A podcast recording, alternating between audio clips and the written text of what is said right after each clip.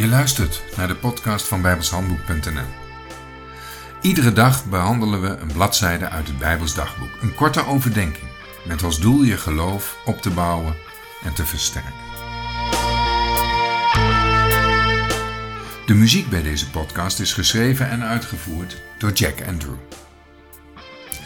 Het is vandaag 20 februari en ik wil beginnen met het lezen van Hebreeën 10 vers 9. Een heel kort vers. Er staat: Hij neemt het eerste weg om het tweede te stellen. We hebben gezien dat er een verschil is tussen geboorte en wedergeboorte. Geboorte is het leven voor de dood, terwijl wedergeboorte leven na de dood is. Tussen geboorte en wedergeboorte ligt dus de dood. Dit principe geldt ook voor de geboorte en de wedergeboorte van deze wereld. Deze wereld werd geboren uit een vrouwelijke, oude, zondige wereld. Met als mannelijk aandeel het levende woord van God. De wereld zoals wij die nu kennen, is nog steeds dezelfde wereld uit Genesis 1. Er was wel iets veranderd, maar nog niet vervangen of vernieuwd.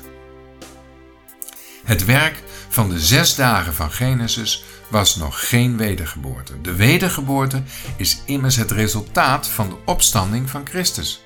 Hij is het zaad dat in de aarde viel en stierf en vervolgens veel vrucht droeg door opstanding uit de dood. De functie van het werk van de zes dagen in Genesis was om deze gevallen schepping klaar te maken voor de rol van moeder. De onvruchtbare vrouw die vruchtbaar werd. De aarde die onvruchtbaar was, werd weer vruchtbaar. Vervolgens was het wachten op het zaad of het tarwegraan, dat in de aarde zou vallen en vrucht zou dragen, namelijk het verlossingsplan van de Heer Jezus. De uiteindelijke bevalling zal pas plaatsvinden op de jongste dag.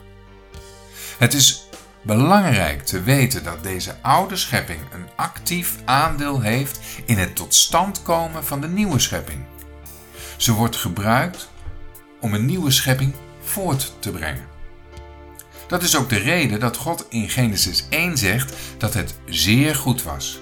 De oude schepping was toen geschikt gemaakt om die rol van moeder te spelen in de uiteindelijke wedergeboorte van de schepping.